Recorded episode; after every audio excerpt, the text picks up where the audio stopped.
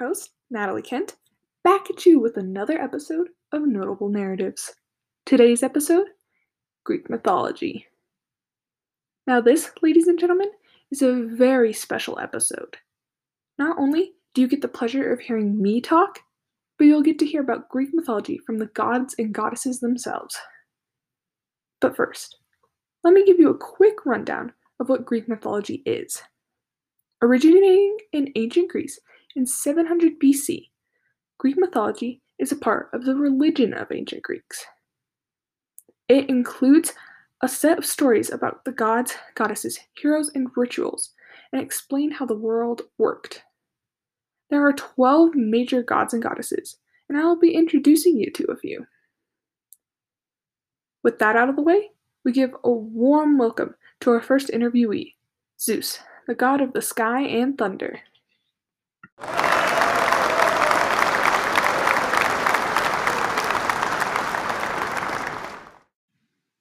Welcome, welcome. Thank you for coming.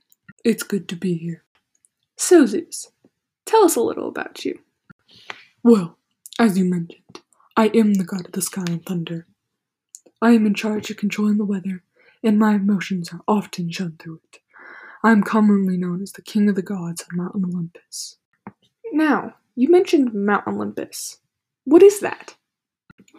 Well, Mount Olympus is the tallest mountain in Greece, known for its majesticness. The mortals believed it to be our home. Ah, I assume it to be a very beautiful place then.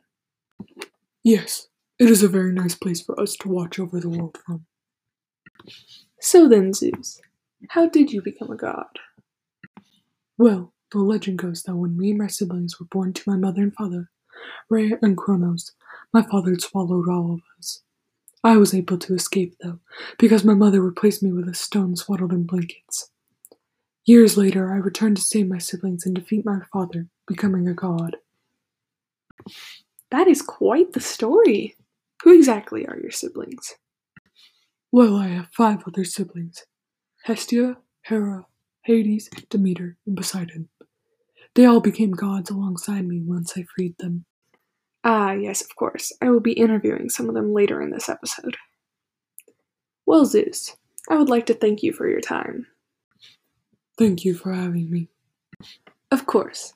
Now, on to a short commercial break. Brought to you by Pandora's Box. Are you tired of not having enough storage space? Of having random objects lying around with nowhere to go? Well, Pandora's Box can help.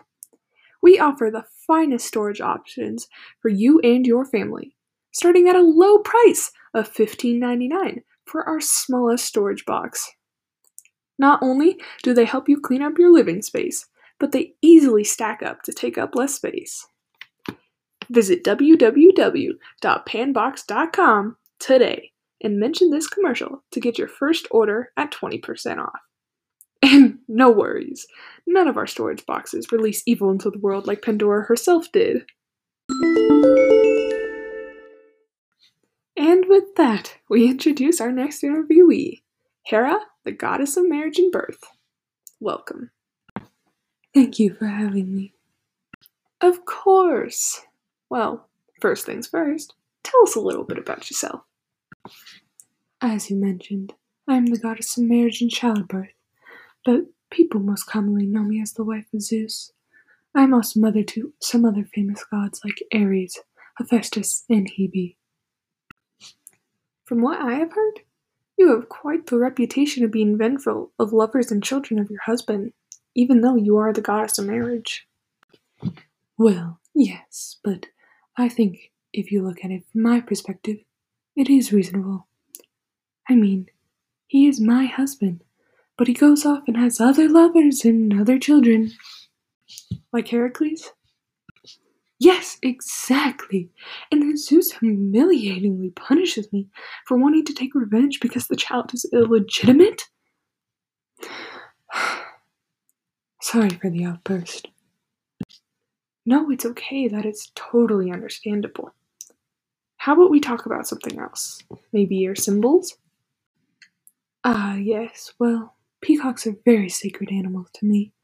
I created them using the eyes of Argus, my faithful watchman whom Zeus killed. I did it to show my gratitude for his service. That is especially kind of you. Well, I think that concludes our interview.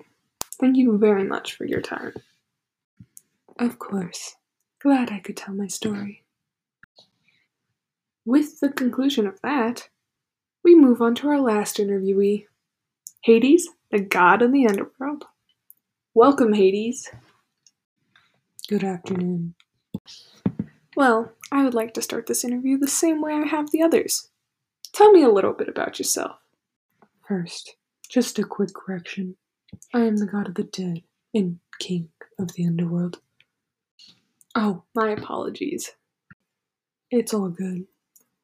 I kinda drew the short end of the stick and got stuck working with dead people for a living. I am brother to Poseidon, Zeus, Hera, Hestia, and Demeter, but I don't often see any of them. I don't usually leave the underworld, and if I do, the mortals see me as a ghost-like figure who causes terror.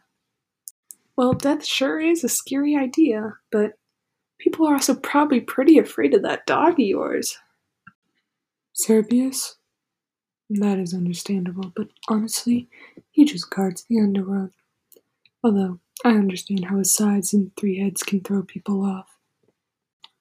Well, when I was doing my initial research on you, I found you aren't really involved in many myths, besides the one about Persephone. Mind going into detail about that one? Persephone is my wife, and while people don't approve of how I acquired her, she truly doesn't mind it in the underworld. The myth goes that I fell in love with her on one of my few visits above ground, which is true. She refused to come with me, so I tricked her into having to come to the underworld with me by having her pick a flower that opened a hole in the ground. Her mother, my sister, Demeter, was so stricken by grief that eventually the other gods begged me to return Persephone. I did, but I made her eat a pomegranate seed before she left, so she would be bound to me forever. We came to an agreement that she would reside with her mother for two thirds of the year, and come down to the underworld with me for the other one third. Well, I don't mean to offend you, but that does sound pretty bad. It may, but honestly, I was just really lonely, and Persephone gets to see her mom most of the time, so in the end, she's naturally super upset about the deal. Well, thank you very much for your time. It was nice learning about your experiences. Of course. That concludes the interviews of the gods and goddesses of Greek mythology. But you must be wondering why I told you about this, or even why we study this. Well, the answer is pretty simple. It gives us a glimpse into the lives of people back then, and it influences tons of classic and modern literature.